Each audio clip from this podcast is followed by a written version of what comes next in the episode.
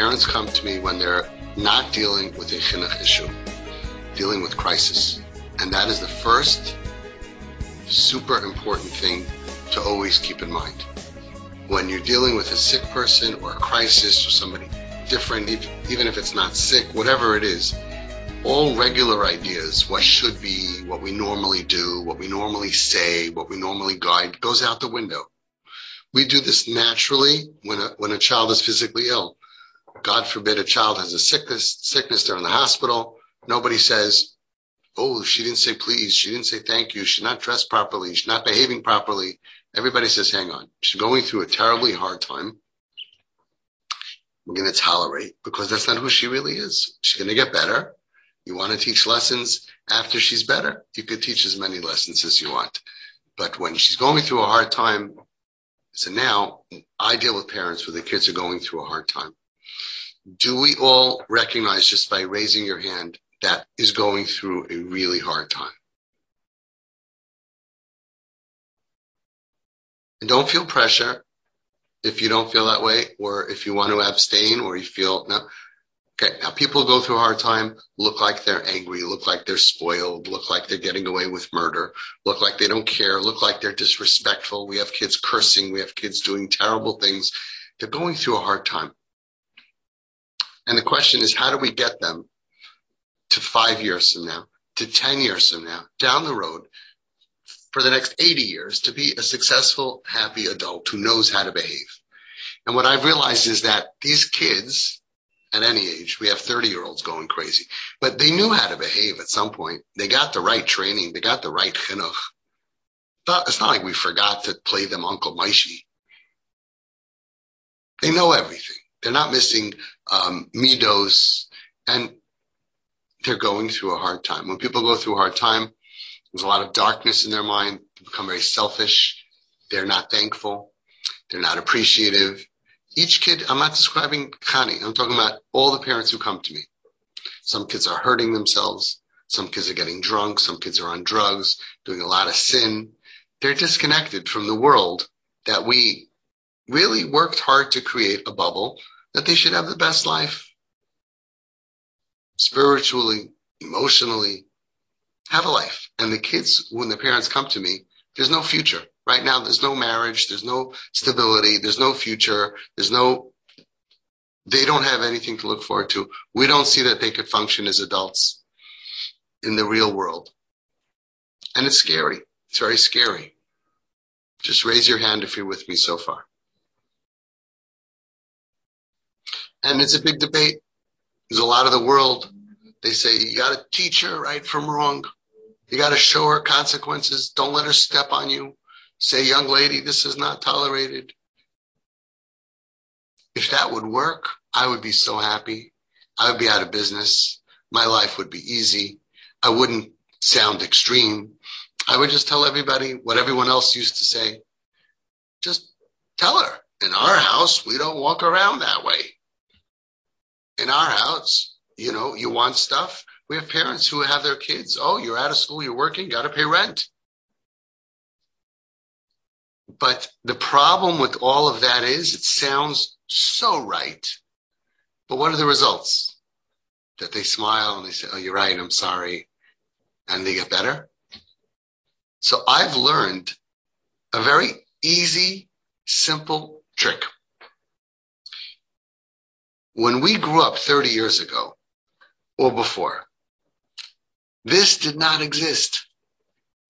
There was no kids, Jewish kids committing suicide on drugs. Nobody was dysfunctional. Eh, one out of a million, I don't know, not even 1%. Today we have every single day in Klal Yisrael from kids, and it's by the not from kids also, kids killing themselves. Did that exist 30 years ago? No. So something changed. Correct? Just give me an amen.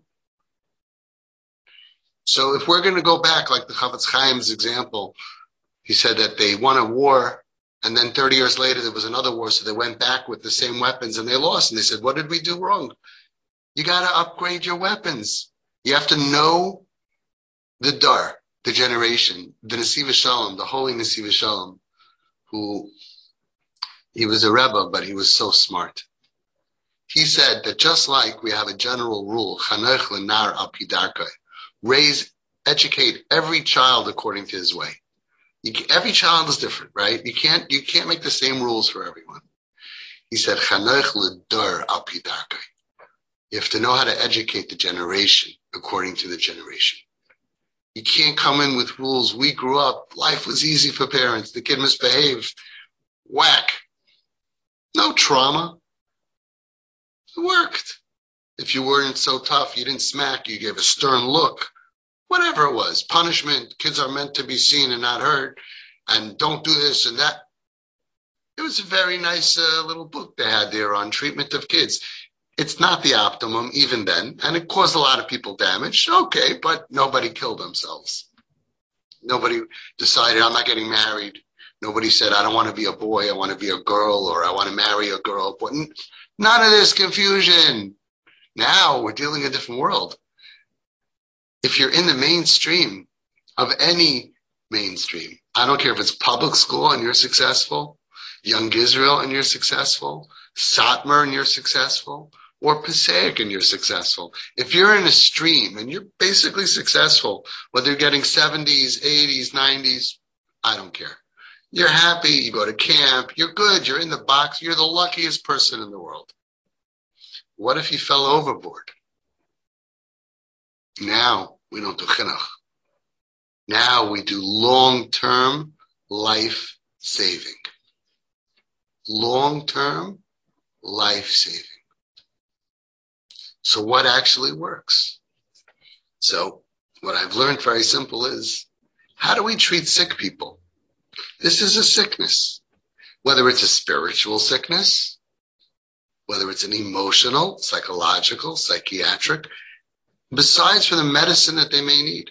We, as parents and family, how do we deal with that kid going through a physical illness?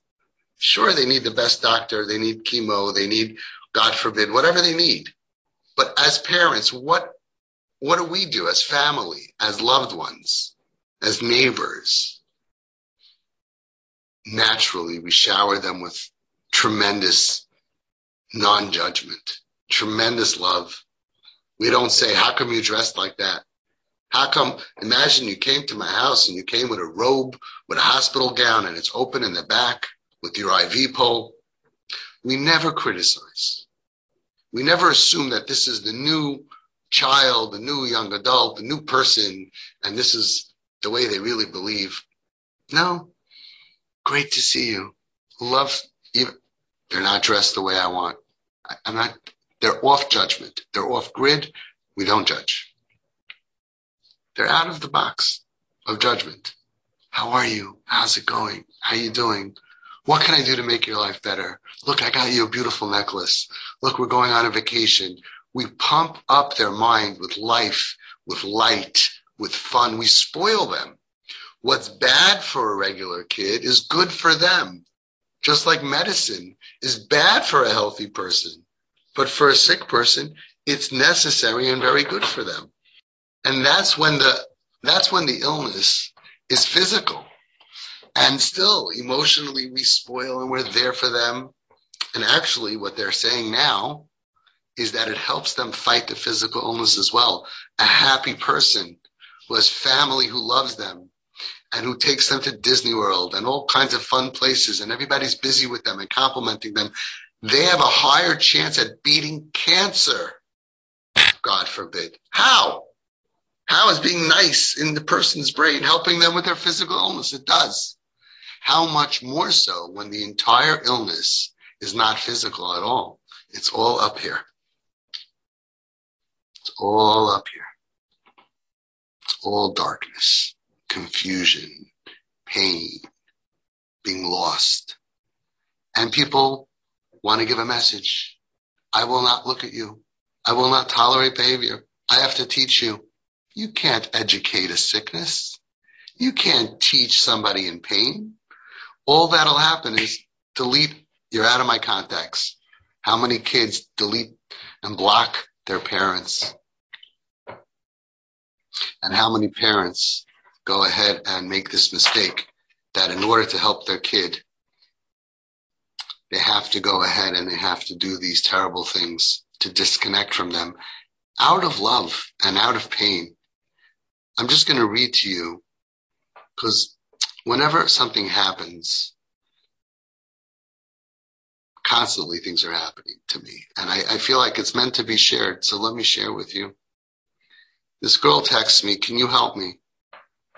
Can you please speak to my parents? I said, if your parents call me, I'll speak to them. She's 17 years old. And her parents threw her out of the house. She's homeless. And they won't speak to anybody. She said, I don't think they'll, they'll call you. She's homeless. You're going to make her better by, by telling her. Now, nobody threw her out of the house. We don't do that anymore. We just tell her it's your choice. If you're going to behave normal, if you're going to dress the way we want you to dress, if you're going to function normal, right? Then you could stay. And if not, you're better off somewhere else. That's like telling someone if you're not going to have fever, if you're not going to have COVID, if you're not going to have a sickness, and you're going to behave like everybody else, you're welcome to stay. So now on top of the trauma that she went through, which she was sexually abused as a child, she wrote me, and she had to spend years of her life in trauma centers that didn't help her. On top of that, she has the trauma that she doesn't have parents. If you go to a healthy kid and take away their parents, they'll go nuts. Now we're going to a sick kid and we're taking away, you're not good enough. It's a misunderstanding because they don't understand her behavior. It's a natural result of what she went through. And the parents, and then we have parents who, kids at home, but they emotionally are disconnected. I can't look at you because you're not frum. I can't look at you because of the way you behave. And it's difficult. But does that make them better? Did anybody ever become frum? Because frum people looked down at them and said, you're not good enough and taught them lessons. One person ever become frum? Kedushas Levi says, Reb Yitzchak from Berditchev says something out of this world, out of this world. And when you listen to it, it's so true, but it takes, it takes like a medrash or it, it's unbelievable. Listen to what he says. From the beginning of the world, Hashem did many great things to show his power. He turned over Sdom and Amora, destroyed millions of thousands of people. I don't know how big it was. What about all the rest of the world? They heard about that. Anybody do tshuva? Not one. He did Tower of Babel, knocked it out, the Mabul. After the Mabul, no person, Noach, should have told everybody what happened. There should be no sin in the world. It says Avram Avinu and Noach, they were tzaddik mi'ikara. They were born a, a tzaddik. That's what it says. Besides for them, not one Jew, not one guy, not one human being ever saw God's might and said, you know, I got to change my ways. And parents think that by taking away the credit card and by telling her, we have rules in this house, young lady, and you can't bring in a boy and you can't bring, that we're going to make Bali Tshuva. Hashem didn't make one Bal Tshuva. In Mitzrayim, Hashem did Dam, Tzvardeya, Kinim, Arev. Do we find one Mitzri that said, you know, I think I'm on the wrong side over here. I think we're going to lose this war. So how do you make a Bal Tshuva? Says the Kedushas Levi, it's very easy. Look at the Jews. The Jews in Mitzrayim, Mem Teshari Tesharitum bowing to idols. What did Hashem do for them? Before they did tshuva, he said, B'ni b'chayri Yisrael, you're my precious firstborn. The Medrash says that Hashem told them, I love you more than heavenly angels who never sin. What do you mean? They're bowing down to idols. They're spitting in God's face. It's not just like when your child or your grandchild or your sibling is sinning against you, sinning against Hashem. It's punching Hashem in the face. You're worried about Hashem. Here he's Hashem. And he should say, hey, drop the idol and then let's talk. And Hashem says, I love you more than heavenly angels before tshuva. And then he starts hitting the enemy. He starts beating up those people who hurt you. He starts being on your side. Dam, Tzvardeya, Kinim, Arev not enough. and then he kills all of the pain and he pulls and he rescues you physically and emotionally. He took them out of slavery that they're not slaves anymore. They're not homeless orphans that my parents don't like me. Al hanar hazeh loihis palalti. So painful to kids. No, you're mine. You're incredible. Me? I'm incredible. I bow down to idols. I stopped doing bris milah. Me? Yeah, you. And he rescued them. And then what did he do? What did he do? Think about it. We're Jewish. What works on all Jews? What did he give us?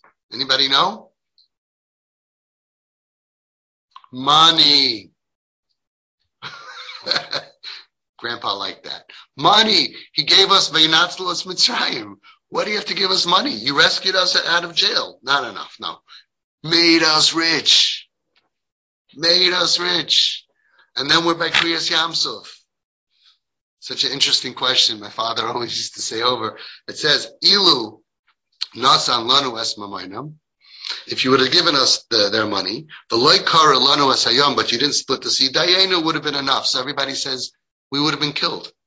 What does it mean? You give us the money, but you didn't split the sea? We were surrounded by an enemy that was going to kill us and, and we had no defenses. So what's dayenu? Why is that enough? So I say we, we would have died, but we would have been rich, so we would have died happy. My father says from the base Yisrael, I don't know authentically where it comes from. I'm sure everybody wants to claim it from their rabbi. He says, Mit Geld With money, we could have gotten across the sea. If you give us the money and you didn't give us Kriyas we would have, we would have gotten a boat. We would have, with money, you could accomplish anything. So he gave us money and then he split the sea for us and then he killed our enemies. And then all of a sudden, after they saw their pain is over and they're rescued by their loving father in spite of their sins, they didn't do tshuva yet. 49 days later, they're on the highest level. 49 days. Highest level. That's how you make a Baal Tshuva. You shower them with love. You give them tons of money. You make them feel you are my pride and joy while they're not. You, you see who, who hurt them. You take away their pain. Baba Vereva said, Reb Shlomo Baba said, and all the tzaddikim said, I have a collection of over 6,000.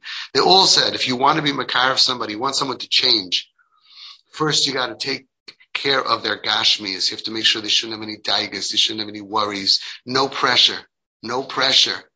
But pressure is very good for growth for a normal person, not for her. Every kid, you get an allowance. Her, no allowance. I heard firsthand somebody went to the Ger Rebbe Shlita, the Heintige Ger Rebbe, so sein gesund. He said, I have a son, the Ger Chassid. He said, my son dropped out of Ger, 16 years old, Mechal Shabbos. And the Rebbe said, Nemarup ala lachatz von. Take away all pressure from him. So he said, what do you mean all pressure? He comes down to the Shabbos table. He's not, he's in his underwear. He's, he's driving the car on Shabbos. He's, he, he needs money. He needs, and the Rebbe went like this and he never does this. He's very calm. He put his hands on his chair and he went like this into his face and he said, Alles meint alles. All means all. Very clear instruction. Pressure is not good. No pressure. No pressure to conform. No pressure to have to make a living. No pressure. Take away pressure. Pressure is breaking them. Pressure is good for us to build us when we're healthy, like going to the gym. If you're healthy, you go to the gym, you feel stronger. If you're sick and you go to the same gym, you feel weaker. It'll break you. Alles meint Alles. No pressure. And that's what all the tzaddikim said. That's how you make a Baal Tshuva. That's how you get someone. It's not just if it works for Tshuva, it works for functioning, it works for school, it works for everything. That's how you get someone to be budget conscious. By doing this method, they become healthier. They think like a normal person. They need to be drenched, spoiled in fun. What's unhealthy for the other kids. The other kids might be very jealous. That's a normal reaction. when a kid has Nebuch cancer, we spoil them. They take them to Chai Lifeline, takes them to to Miami, to uh, the, uh, Orlando, to Disney World. Other kids are saying, "I want cancer. I want cancer." I know, Sheffield. Believe me, you don't want cancer. You want Disney World. We'll go to Disney World one day too. But right now, your sister needs us to live. And intelligent children will say, "Mommy, Daddy, do whatever you need to do to save my sister." And I'm willing to give up. And I'm willing to not be jealous. And sometimes it's a struggle. Struggles are okay. An assign is okay. You will rise above it. And in 10 years from now, God willing, she'll be healthy and stable. You're all a part of it. You'll realize your parents are wise. We don't have parents running around the house with baseball bats, screaming and yelling and having heart attacks and pressure and anxiety. House should be calm. And the medicine is totally spoiling her. And in everyone's mind, it's like, well, yeah, you can't spoil her. Why? Why? Well, because she'll be spoiled. So first of all, if she gets out of this mess and she's happy and she's healthy and she gets married and she's stable and she keeps a job and she's frum and she has a nice husband and nice children and she's spoiled and that's the side effect. I think we could all live with that comparing to the other thousands of kids who they commit suicide, they cut themselves. At, we have a kid, she moved to Montana. Of course she's going to marry a guy. There's no Jews in Montana. There's like one Chabad Shliach against 100,000 cowboys, and she likes cowboys. Why is she in Montana? Because she doesn't feel comfortable at home. Make her feel comfortable at home. If we have one more spoiled Jew, we can have one more spoiled Jew in the world. We'll make sure that when it comes to getting married, she marries a rich guy with a private jet. We can deal with that if we solve all the problems. But I got news for you. I have a secret. I'm doing this a long time. I've helped over 600 families. Surprise. They don't get spoiled. So even the side effect that we're nervous about does not happen. In fact, there's no way for you to believe this until you experience it. But you guys, the cons you're here in group, you speak to the parents, they get the opposite of spoiled. Once they're healthy, they say, I can't believe how much you did for me. And they start helping the parents. Just today, I already have new parents. They're only here a few months and the kid bought his mother a gift and started unloading the car. It's like, she's like, who is this? For two years, they didn't come to me. For two years, they did the regular advice to the point that he didn't talk to them and he moved out. Guess where he lives now, three months later? His family from Israel. He lives home and he's sharing with them and he's helping his mother clean. He's the opposite of spoiled. And it'll be even more and more when you save them, she will, these kids will, will serve you for the rest of your life. And there's so many stories to prove it. So I don't even mind if we have a side effect. Everything has a side effect. So the side effect is she's spoiled, I can live with that. But we, it's the opposite. It's the opposite. You have to be there for your kids. And the other kids have to be dealt with.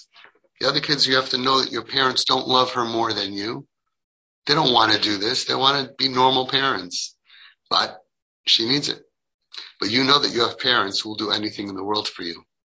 You're so lucky. And you can be honest with them. They can handle whatever you go through. And they're not going to freak out. And they're going to be there for you. And your family is going to get upgraded to be a tight family, a good family, and you're going to benefit from this. And if you don't realize it now, you'll realize it when you're older.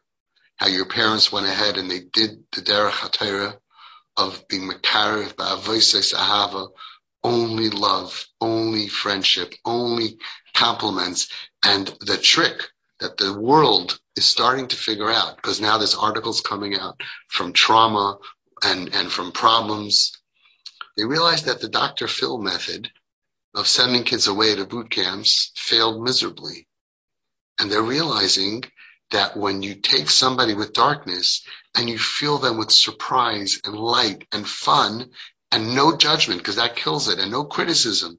Everything she does is amazing, and we love you, and we're flying here, and we're going there, and we need money for it. It's medicine. It costs money they now realize that the neural pathways in the mind change from being a negative, depressed person to a happy person. We can change neural pathways of the mind. Good morning, America. I'm doing this for years with hundreds of families. You have to take away your shame and your pain. Uh, I'm embarrassed of her. That's your Nisayan. And you have to do the Hatzalah work to smile at her with a bigger smile than any guy on the street and to buy her her clothing and to be there for her and to be proud of her. And it's a little embarrassing because you're a nice family, but it's not 1986 anymore. Today, when everybody sees you, siblings, walking around with your arm around your sister, everybody says, that's the way we need to do things. That's the way. And that's what the Baal Shem Tov said to do clearly. That's what the Chazon Ish said to do clearly. That's what Rav Pam said clearly to do. That's what Rav Steinman said to do. And that's what Satmar Rebbe said to do. And that's I'm, why I'm collecting, I'm making a book. 6,000 stories and all say the same thing. No criticism. Don't try to change her. Even if she asks you, which dress do you think I should wear? This one or this one?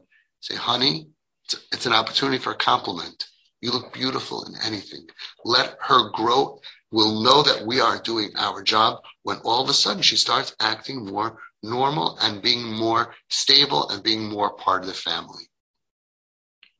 And we can save every single kid.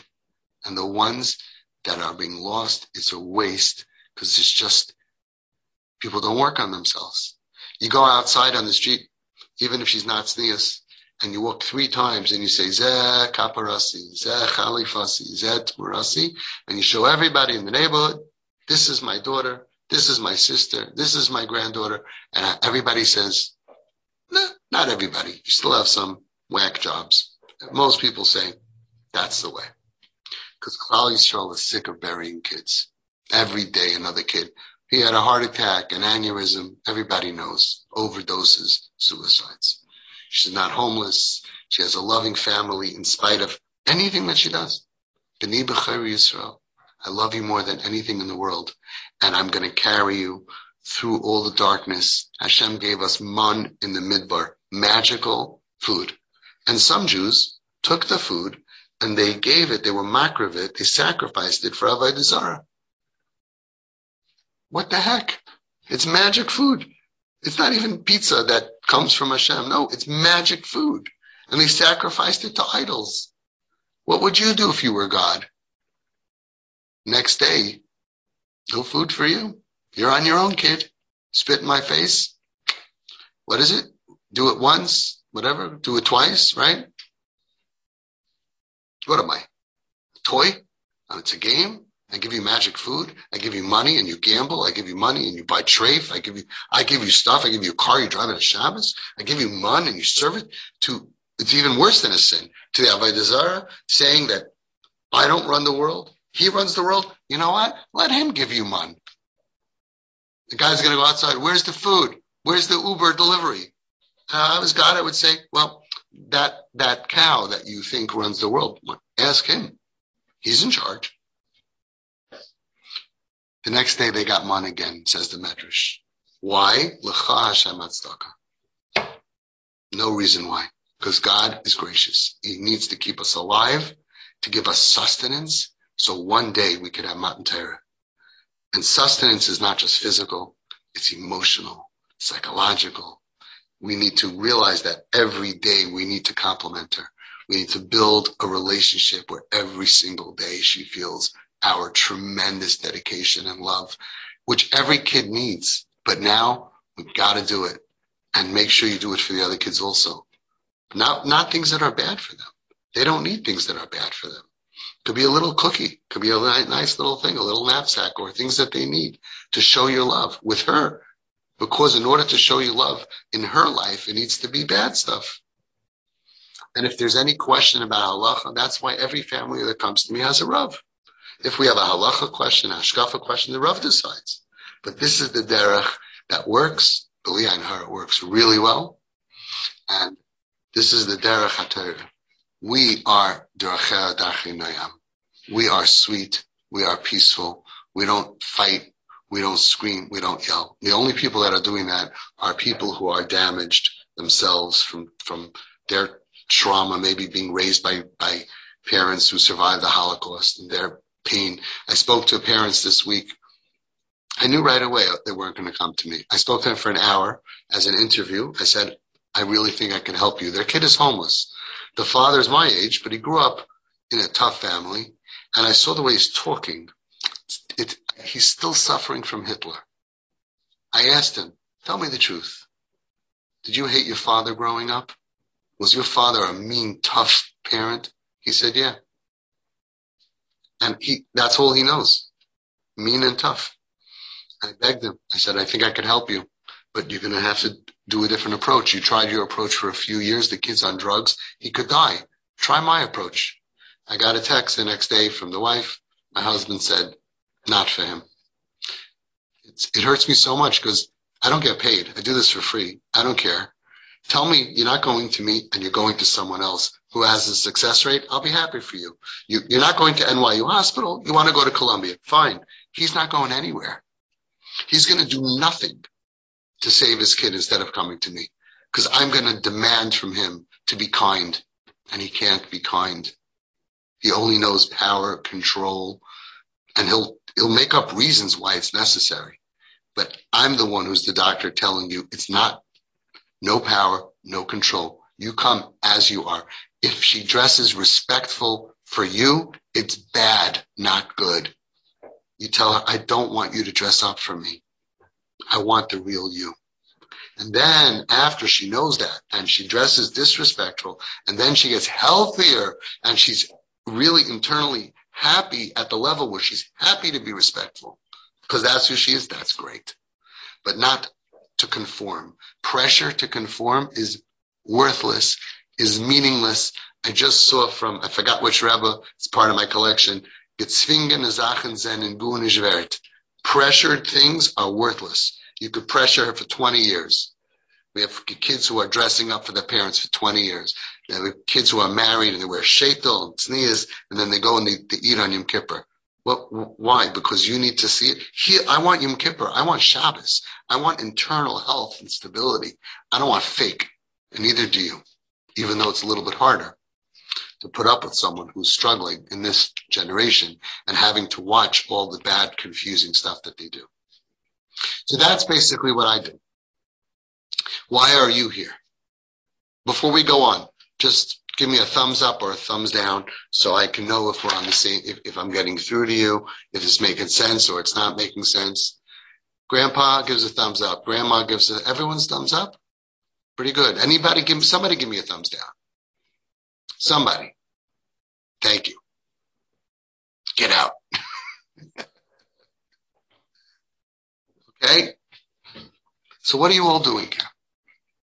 It takes a village to save a child. If she doesn't feel love from mom, from dad, from brothers, from sisters, from aunts, from uncles, she won't make it. You're all a part of the team. And you were put here into this puzzle. By who? By Hashem. There's a reason why she's your sister. There's a reason why it's part of your tikkun, why you have to be here in this world. She needed to be there for you. You know, the Zohar Kadosh says that every family is a puzzle. And there's an extended puzzle of your friends and people in your life. But family is a puzzle. Grandparents, parents, big pieces, big pieces. Every kid. It's a puzzle. What does every puzzle have in common? The pieces are never square. The pieces are never rectangle. They're always in and out. Everybody has milas. Everybody has chasarn. Everybody has things that they're better at. Everybody's missing something. nefesh kol Hashem gave a chasarn. Every person born is a piece missing. Because it's your job to fill and to help your brother, to help your sister to extend yourself. Instead of being square, just go out with rachamim, with chesed, going out of your comfort zone, losing out for your sibling. Yeah, losing out. Maybe your friends are gonna whatever. Yeah, like Rachel Imenu lost out for Leah, and she's gonna bring Mashiach because you have a kayach all of you, like Rachel Imenu, to say to Hashem, look, I could say I don't want to be seen with my sister. I don't need this headache. I don't want my friends to know. I don't want my kids to know. I don't want to take her to shul. No, I'm going to give up everything to save her life. It's a very powerful tefillah that you all have. And that's why this was born into your life, this puzzle. And if you ignore it, there's two problems. One problem is you're over a lav in the Torah. So you're the sinner. Which lav? Yipsarcha al tasalam. Yipsarcha al tasalam, it says in the Mafarshim, you're not allowed to not look at your flesh and blood that is suffering. Besides for every Jew that you can't ignore their suffering, even more your sibling. And Shmuel Kamenetsky Shlita Meir said, and l'chayra, it's a davar pashut. It's not just money. If somebody needs money and you ignore them, you're over a lav. If somebody is in the hospital and you don't go visit, you're over a lav. If somebody's suffering, someone's down, someone doesn't see a future, someone's off track, someone's spiritually off, and you're not makar of them, which is only through the influence of love. Like every Balshuva, nobody came became a Balshuva by somebody saying, You're not good enough. Why do you have to do that? In my house, you can't do that. Only with love, with smiles. If you don't do that, it's a lav in the Torah, over a lav every time. You're going to go up to Shemayim, going to say, I didn't do all these Averis. Yeah, you did. You had a member put in your family by God that you didn't embrace and do everything that you were supposed to do. Scary scary. But can I scare you even more?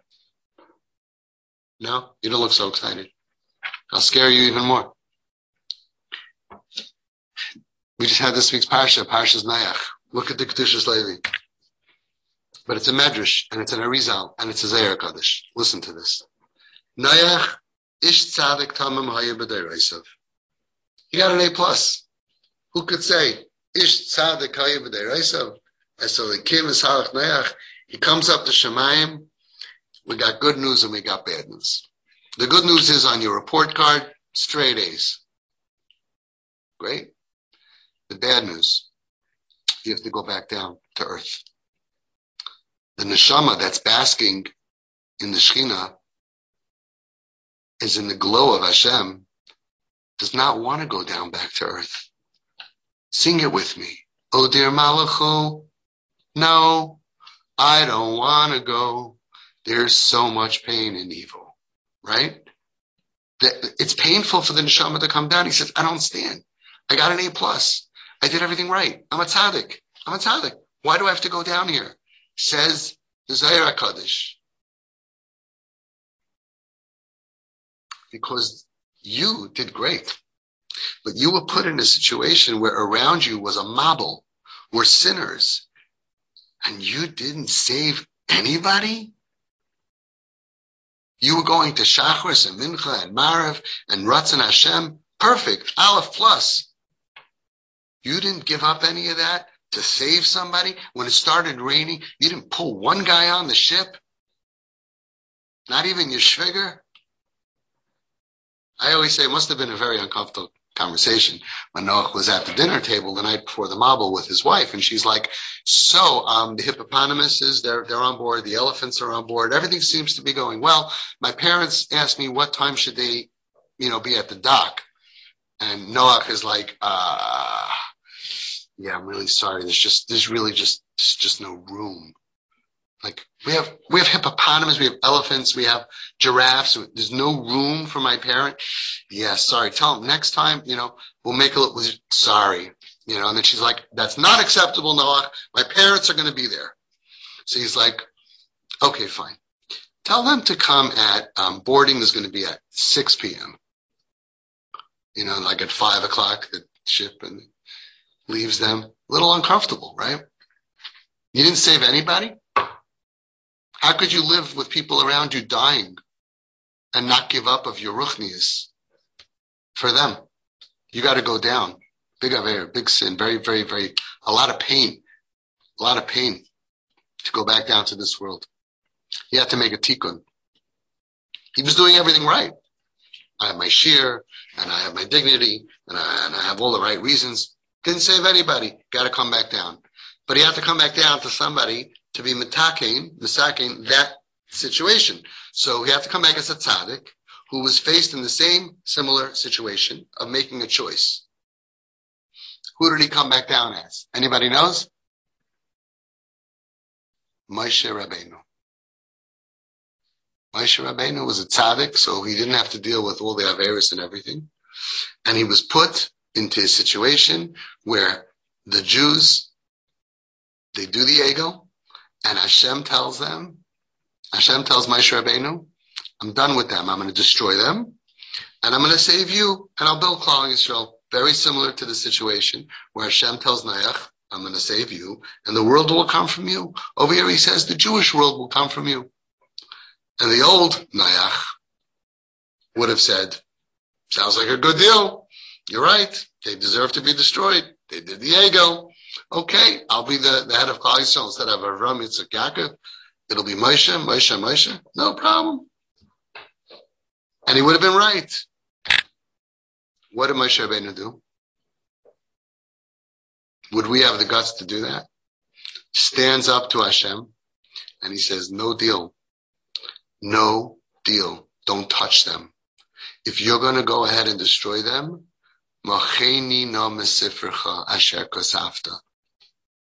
erase me from your story. I don't want to be a part of this. I'm done. There was no Mitzrayim. I didn't save anybody. I didn't do Kriyas Yamsuf. In, in the movie uh, with, with, what was his name? Charlton Heston.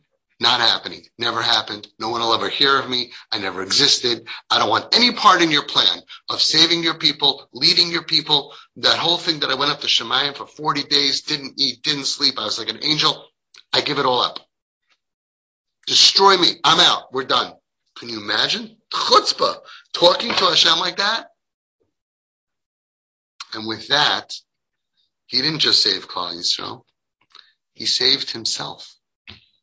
That was a tikkun for his neshama. Says the Zohar HaKadosh, Macheni, erase me, is the same letters as Me Nayach. He rectified what was called the, the waters of Nayach, and was called Me Nayach, not Me Hamabel. Why? Nayach is blamed for the fact that the world was destroyed because he could have said no. Macheni Noach could have said, you're not destroying anything. I don't agree to this.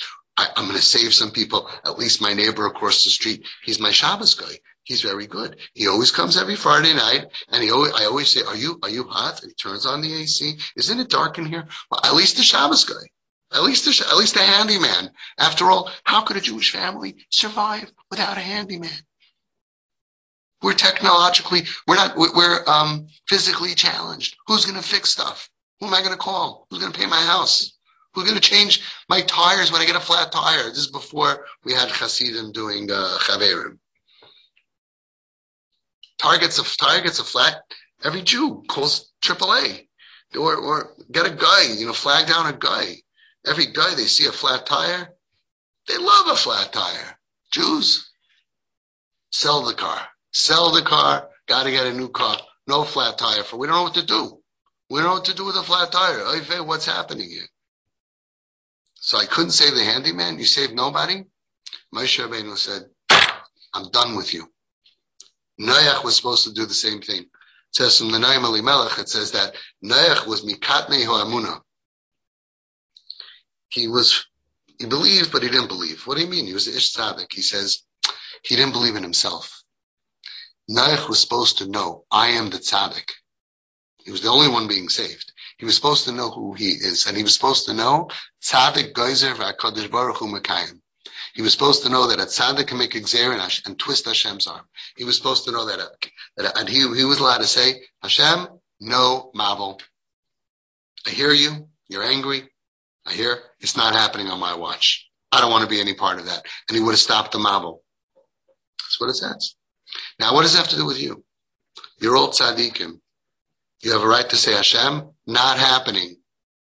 We love this kid. We're going to sacrifice for this kid.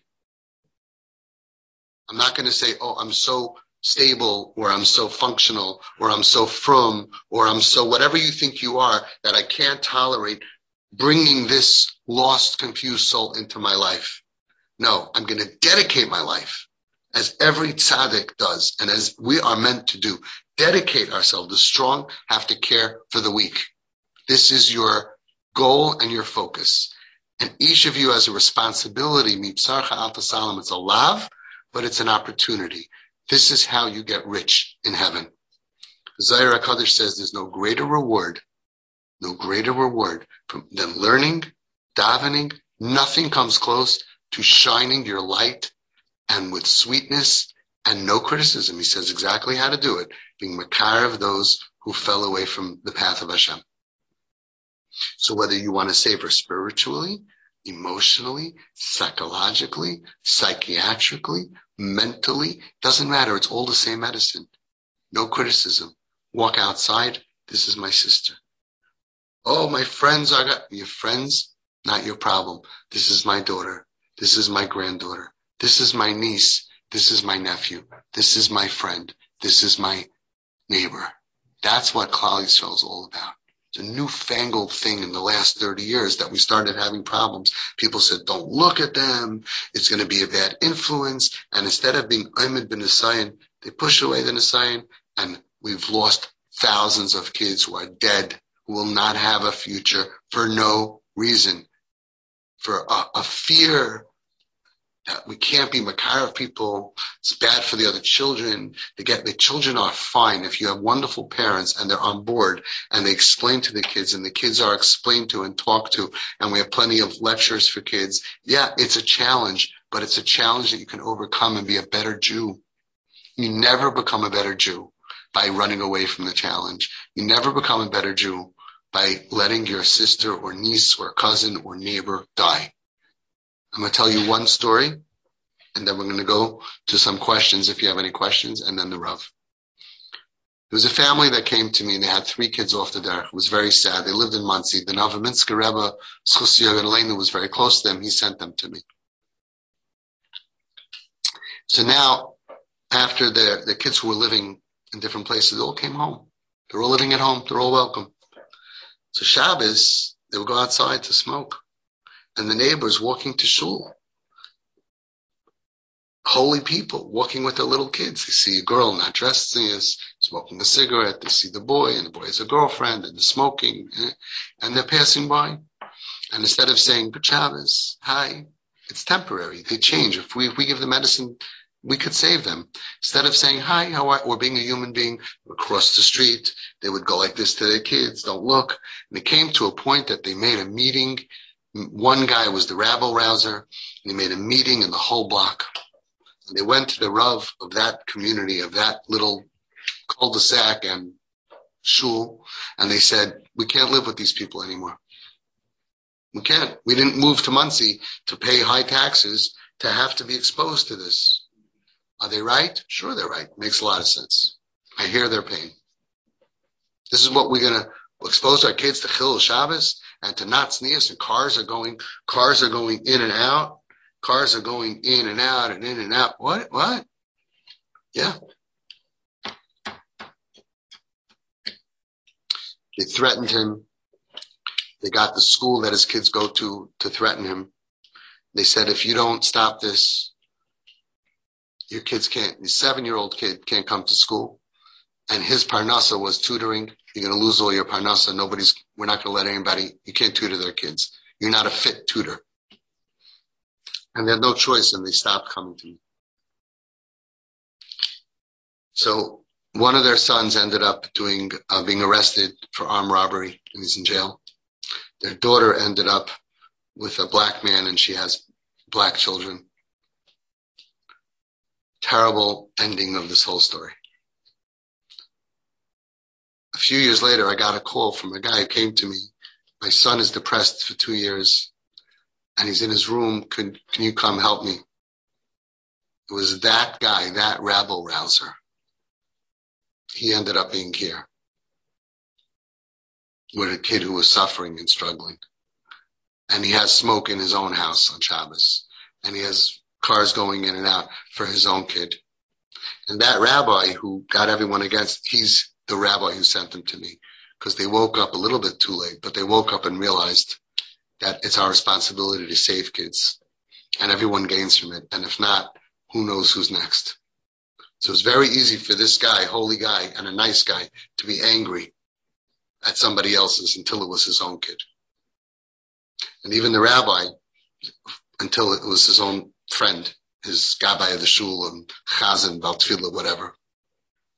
And I know this guy is the nicest guy in the world. He didn't mean bad. We have to readjust our thinking and understand that this is our tafkid of our door to save the struggling souls. And if not, no matter what you do, Torah, mitzvahs, everything, you missed your purpose on this world. This is education for us and our children to know what the dar needs. The generation is obvious frum Hashem. So many beautiful, wonderful families, and all they want is their kids to be healthy and happy and from and and they didn't sign up for this. It's everyone's job, is everyone's job. And the medicine is clear. Spoiling with avoisai sahava, real love, and using your relationship to uplift that person out of the darkness by inserting fun and gifts, and you can't overdose. There's no, the more you do, the faster it works. And that's what we're all about, and that's why you're all a part of the team.